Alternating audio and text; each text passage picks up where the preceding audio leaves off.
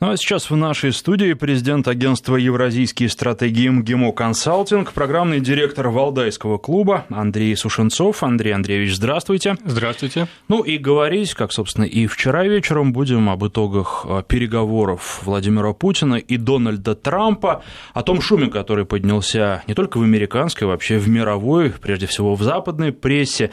А, но а, вчера мы как-то больше говорили о Трампе и говорили о том, как ему сложно, в каких непростых условиях он работает, как на него давят демократы, какое давление он испытывает внутри страны. А хотелось бы все-таки сказать несколько слов по поводу а, позиции Владимира Путина. И особенно об этом интересно говорить после того, как мы послушали кусок интервью а, Владимира Путина а, каналу Fox News, в котором а, на него пытался давить журналист, пытался каким-то образом а, сдвинуть его с а, той точки зрения, из того пути, по которому Владимир Путин хотел идти. Ну, а мы видим вообще и в политике, и в принципе, и в этом интервью, что сделать это трудно и пока никому не удавалось. Но вот а, как вы считаете, ведь, наверное, это очень важное свойство политика, может быть, самое главное, а, забыть про какие-то свои приоритеты, про то, что нравится, а что не нравится, разговаривать со всеми и добиваться того, что а, будет в интересах твоей страны. И вот а, именно это демонстрирует на протяжении уже многих лет Владимир Путин. Я думаю, что отношения с Соединенными Штатами являются одними из принципиальных для российской внешней политики и в целом во многом являются отправной точкой для многих других а, важных решений, которые Россия принимает э, по всему спектру своей в полной мере многовекторной внешней политики.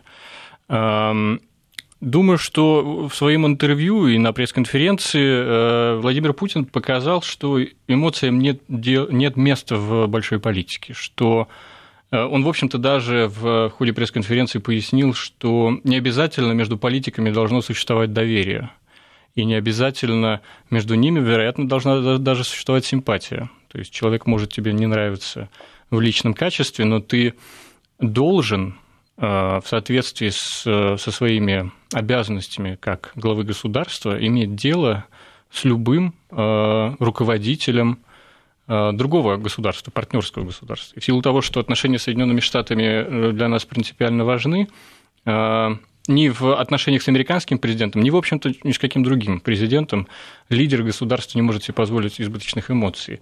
Но, правда, я полагаю, что в отношении отношений с, с Трампом здесь как раз э, определенного рода взаимная симпатия у двух лидеров сложилась. Это было видно в ходе пресс-конференции э, своими жестами, такими э, мимическими жестами, паузами речевыми.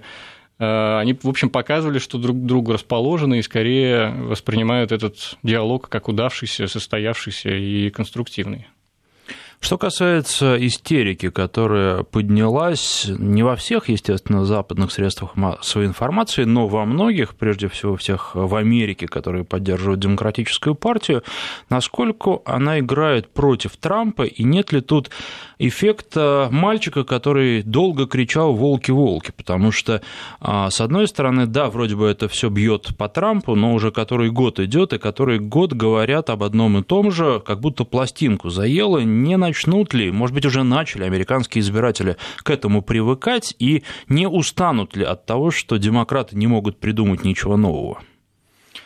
Странная картина может возникнуть, если знать эм, картину реальной жизни, перечень каналов, которые смотрит обычный избиратель. В общем-то, та информация, которую мы из России черпаем об американской политике, она исходит из нескольких, э, из узкого круга ключевых источников. Это газеты «Нью-Йорк Таймс» и «Вашингтон-Пост», это телеканал CNN. В общем-то, это наиболее интернационализированные, глобализированные американские СМИ. Если э, посмотреть, что смотрит, э, что в информационном меню там жителя Колорадо, э, Техаса, Денвера, в общем, любого другого города, это зачастую местная пресса, локальная пресса. И это пресса, которая гораздо более приближена к проблемам конкретного штата. Иногда в утренних э, сводках новостей, наряду там с коротким 30-секундным сообщением о саммите двух глав государств, следующей новостью будет идти пробка э, между двумя там, соседними пунктами. И политика американская, она крайне локальна конкретный штат, конкретное графство конкретного штата избирает себе представителя в э, Конгресс. И, в общем-то, все живут вот этой локальной повесткой дня.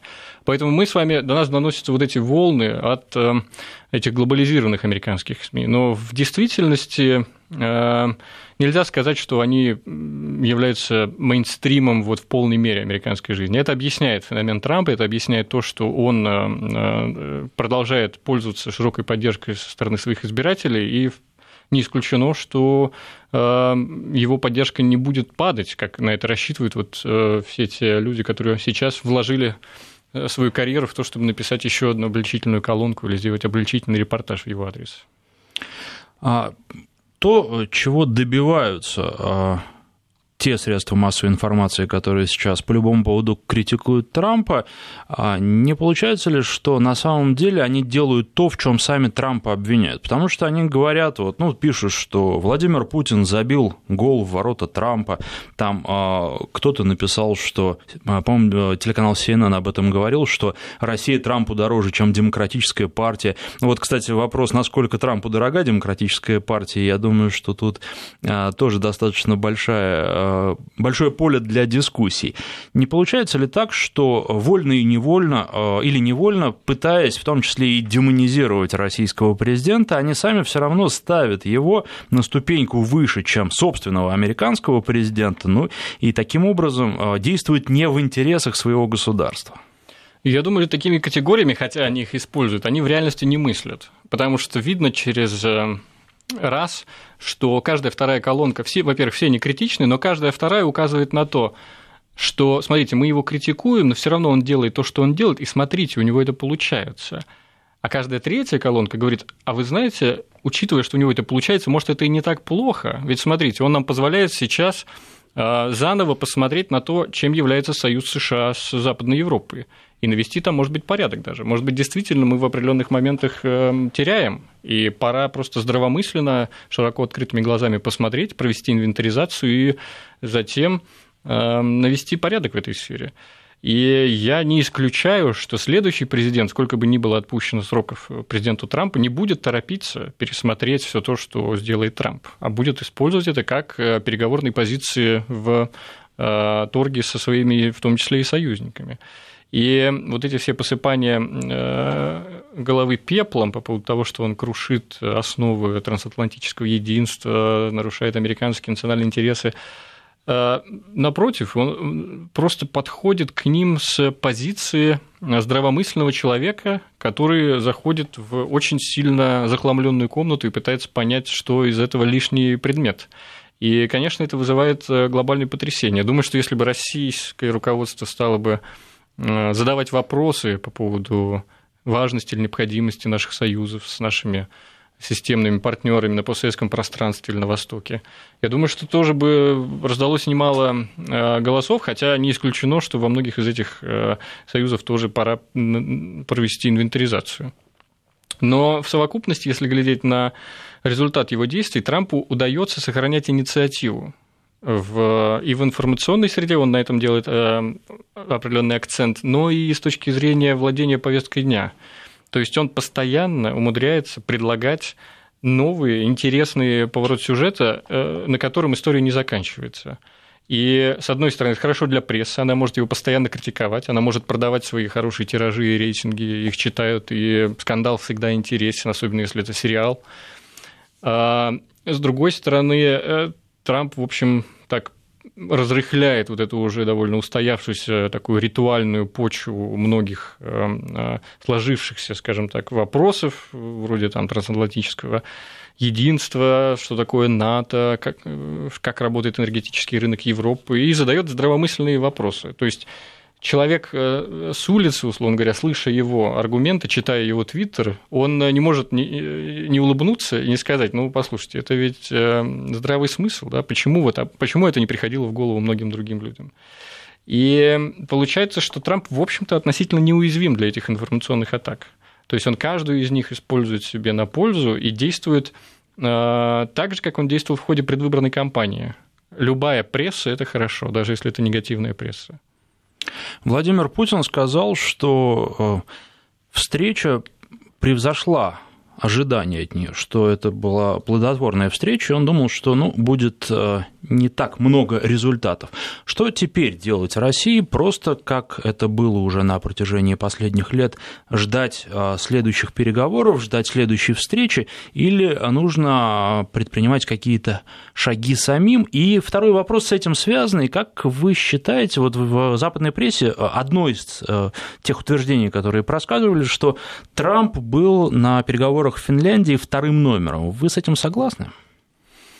Я думаю, что переговоры действительно прошли продуктивно, и вслух э, озвученные их оценки, они верны. Видимо, между лидерами сложилось взаимное понимание, и вот эти два часа наедине, они позволили им выстроить доверительный диалог и друг друга начать уважать как профессионалов.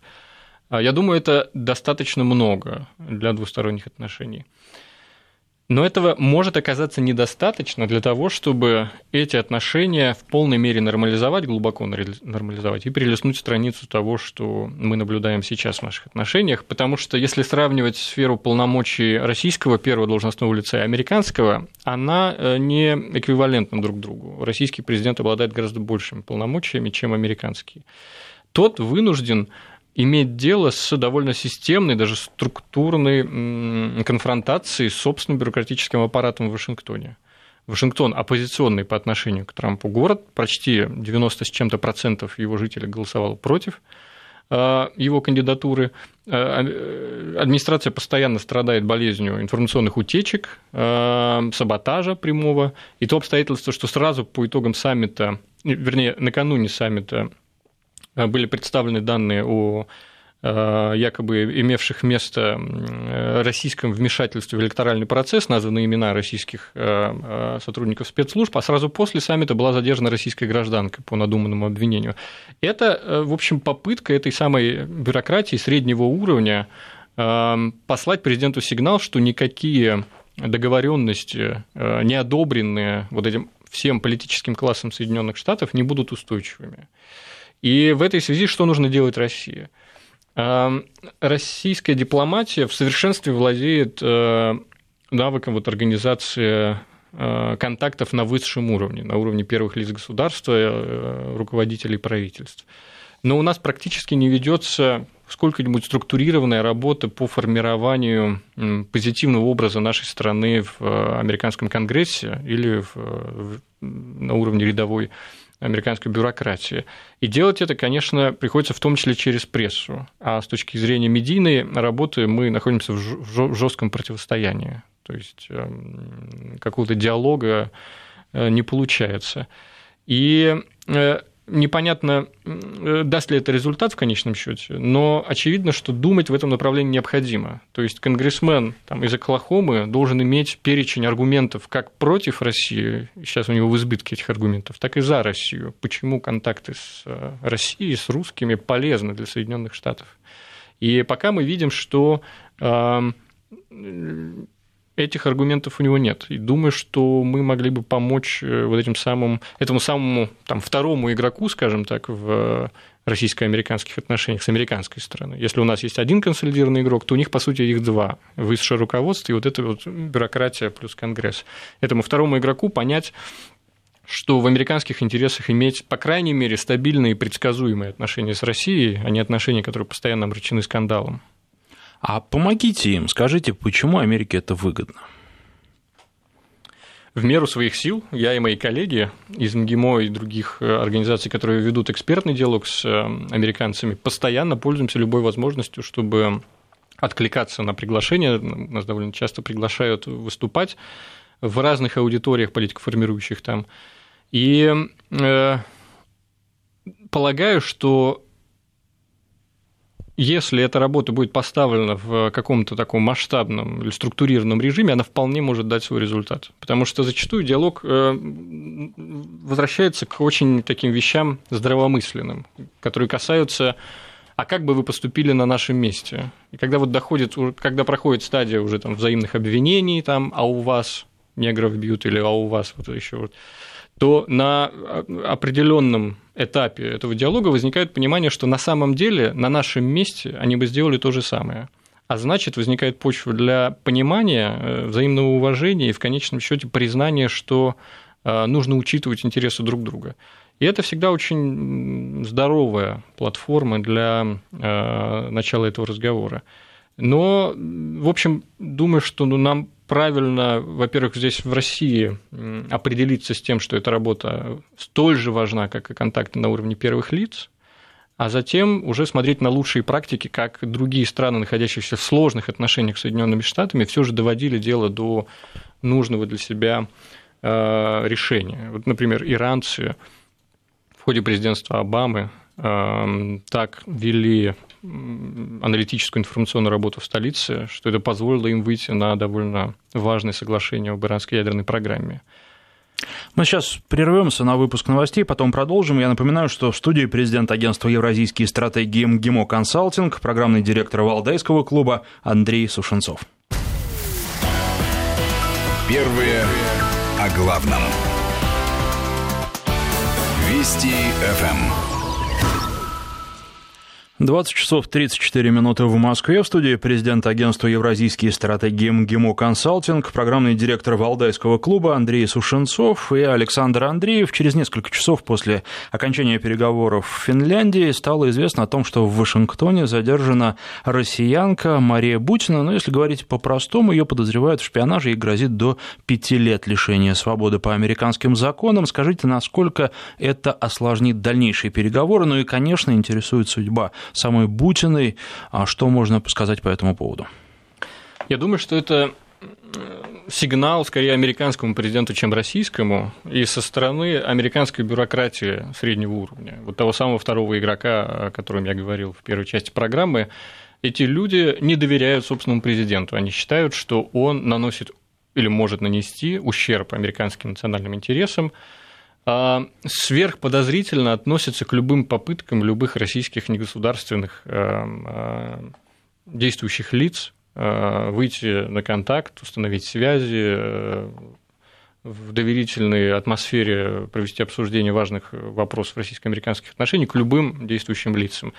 Мои коллеги Э, пока что еще не я, но мои коллеги, в общем-то, попадали уже в поле зрения вот этой самой американской бюрократии, выходили смешные довольно статьи о том, как э, э, мои коллеги по МГИМО, по Валдайскому клубу, оказывается, являются российскими секретными агентами и пытаются повлиять на бедных, неустойчивых, неуравновешенных американских экспертов, которые, оказывается, побеседовав вот с одним из нас, они становятся внезапно слишком Э, испытывает большое доверие к российской точке зрения.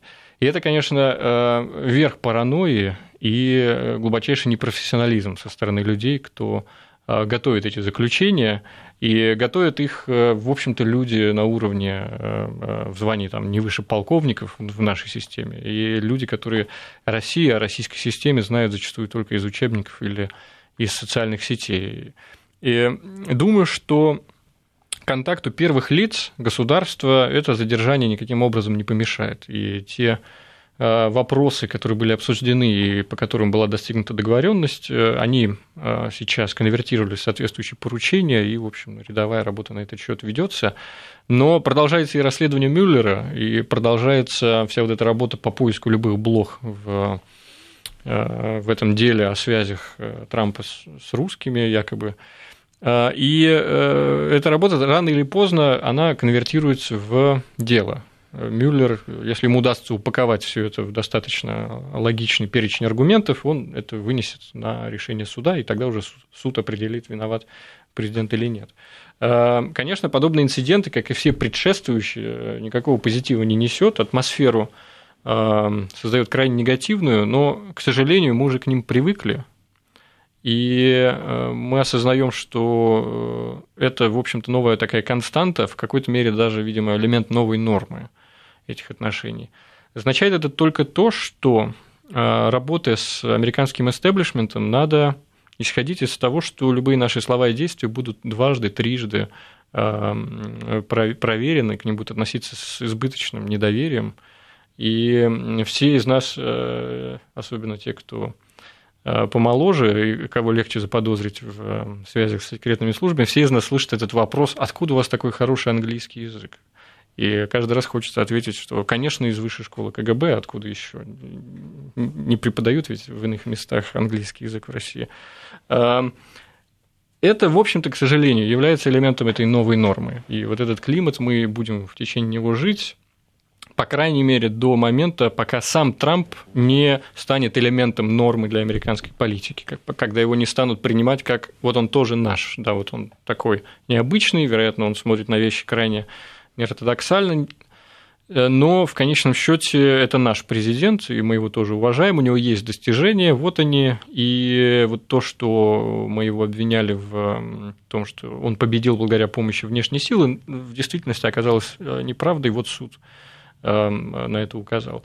Но нам надо исходить из того, что вот эта низовая бюрократия, чиновники в Конгрессе, аппарат конгрессменов, они настроены по отношению к любым нашим шагам и действиям крайне негативно, и, э, соответственно, надо убедить их в том, что э, мы не представляем для них системной угрозы. Мы просто люди, ведущие э, самостоятельную, независимую внешнюю политику, отталкивающиеся от своих собственных национальных интересов, которые с американскими не всегда сочетаются.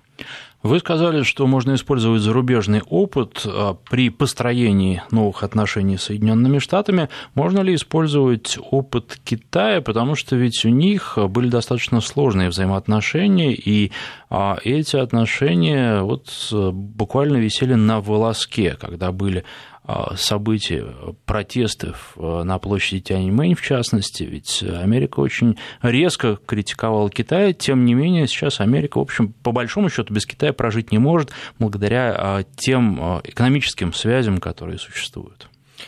Китай очень интересный и важный случай. Э, от нашего он отличается тем, что экономическая взаимозависимость США с Китаем кратно выше, чем с нами. Э, в результате, она была и до украинского кризиса незначительной, а сейчас в результате действия санкций сократилась еще больше и практически является мизерной.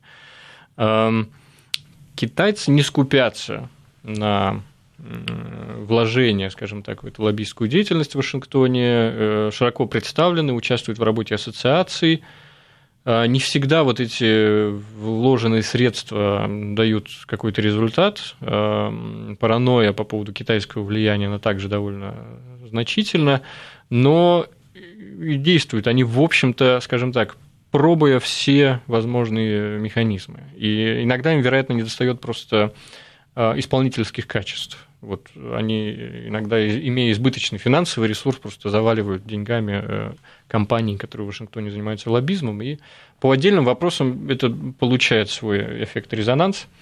Я думаю, что в нашем случае нам правильнее ориентироваться на э, образцы, в которых э, страна, находящаяся в сложных отношениях с США, находит свою тему в американской внутренней повестке дня – и ее разыгрывает так, чтобы возникал образ такой синергии, что вот мы, вот, допустим, Израиль, казалось бы, очень такие странные и непонятные отношения между этими двумя странами. США является крупнейшим финансовым и военным помощником этого государства. При этом нельзя сказать, что Израиль – это сателлит Соединенных Штатов, ведет крайне независимую э, политику, которая в отдельных местах даже вынуждает США идти против своих национальных интересов и в какой-то мере даже становится заложником израильских интересов в регионе. В США есть даже некоторые авторы, уважаемые вполне ученые, кто пишет, что израильское лобби, оно угнало американскую внешнюю политику, hijacked. Эм, это возникает в результате вот э, синергии вот этого образа Э, того, что Израиль является, им удалось создать этот образ, что Израиль является оплотом эм, свободы на Ближнем Востоке, и что природа израильского государства очень сильно похожа на природу американского государства. Это такая земля обетованная, куда приехали переселенцы, и вот мы с вами на самом деле двоюродные братья. Очень интересный кейс Турции, который отношения с Соединенными Штатами являются, вероятно, наиболее сложными из всех э, американских союзников. Эта страна, с одной стороны, масштабно инвестирует в американский военно-промышленный комплекс, является одним из участников программы F-35, сделала заказ на 100 самолетов, инвестировал туда порядка уже миллиарда долларов и еще э, значительную сумму будет инвестировать. При этом э, ведет Э, военные действия против американских союзников в Сирии. Э, допускаются политические, дипломатические демарши инциденты с американским военнослужащим на турецкой территории. Отношения настолько напряженные, что, в общем, многие аналитики полагают, что не исключена даже и разрыв этих отношений, которые, правда, уже спаяны как сплав. Но в конечном счете, то есть американцы закрывают глаза на то, что делает Эрдоган во внутренней политике, допустим. И это ни в какие рамки либеральной демократии совершенно не, не лезет. А, но они при этом полагают, что и на это можно закрыть глаза, поскольку он союзник. Но э, турки, тем не менее, им удалось путем установления таких селективных отношений с ведущими американскими университетами, мозговыми центрами, широкой представленности турецких аналитиков в ключевых американских аналитических СМИ, Тут турецкие аналитики фактически стали элементом американской внутриполитической дискуссии, публикуют колонки в крупнейших изданиях, высказываются по вопросам внутриполитической повестки дня в США. И в конечном счете дело дошло до того, что в год в юбилей. Мы сейчас прервемся. У угу. нас, э, нас ожидает рассказ о погоде короткий. Потом продолжим. Напоминаю, что в студии президент агентства «Евразийские стратегии МГИМО Консалтинг», программный директор Валдайского клуба Андрей Сушенцов. Продолжим с этого же места через две минуты. Первые о главном. Вести ФМ. 20 часов 48 минут в Москве. Напоминаю, что в студии президент агентства «Евразийские стратегии МГИМО Консалтинг», программный директор Валдайского клуба Андрей Сушенцов. Итак, э, турецкие эксперты наводнили американские средства массовой информации, и не только. Вы на этом остановились, э, когда мы прервались на рассказ да, в общем, э, я вел дело к тому, что турки вовремя поняли, что надо стать фактором американской внутриполитической дискуссии, чтобы позволить себе эм, высокую меру самостоятельности своей внешней политики. Эм, они очень широко представлены в американских медиа, э, вплоть до того, что даже в год э, юбилея геноцида армян в 2015 году, это был столетний юбилей, э, в американских СМИ, при том, что армянская диаспора очень влиятельна в США, в американских СМИ равномерно были представлены обе точки зрения – и армянская, и турецкая, что совершенно является беспрецедентным, учитывая э, широкие связи американского лобби, американской диаспоры в Калифорнии, э, большого перечня конгрессменов, которые поддерживают тему э, геноцида армян. И в России мы не до конца, или, может быть, не в полной мере оцениваем важность вот этого обстоятельства, необходимости участвовать в этой внутриполитической дискуссии, полагая, что это будет вторжением в, во внутренние дела другого государства. То есть мы не хотим, чтобы они участвовали в нашей внутриполитической дискуссии, налагаем ограничения на представленность их аналитических центров мозговых или э, какой-то широкой их, их работу с нашей общественностью, и сами не принимаем участие в этой работе у них. Полагаю, что характер политики современной в 21 веке, он э, уже действует несколько иначе, чем было, в 20 веке, и влияет непосредственно на людей, принимающих решения путем формирования э, правильных образов или ассоциаций. Э, это вполне легитимное дело. Мы не должны позволять кому-либо формировать наш собственный образ в Америке. Сейчас, получается, мы отдаем полностью это на откуп американских СМИ, американскому массовому э, э, массовой популярной культуре. Я думаю, что это монументальная задача, и это, в общем-то, довольно трудно э, сделать. Но это вполне возможно. То есть, кажется, многим, и вот мои коллеги, кто со мной не согласен, мы постоянно эту тему обсуждаем, они полагают, что, ты знаешь, это будет, мне говорят, ты знаешь, это будет простая, пустая трата денег. Мы потратим очень много средств, и это не даст эффекта, они все равно будут считать нас этими зловредными русскими, которые всегда что-то против них там замышляют.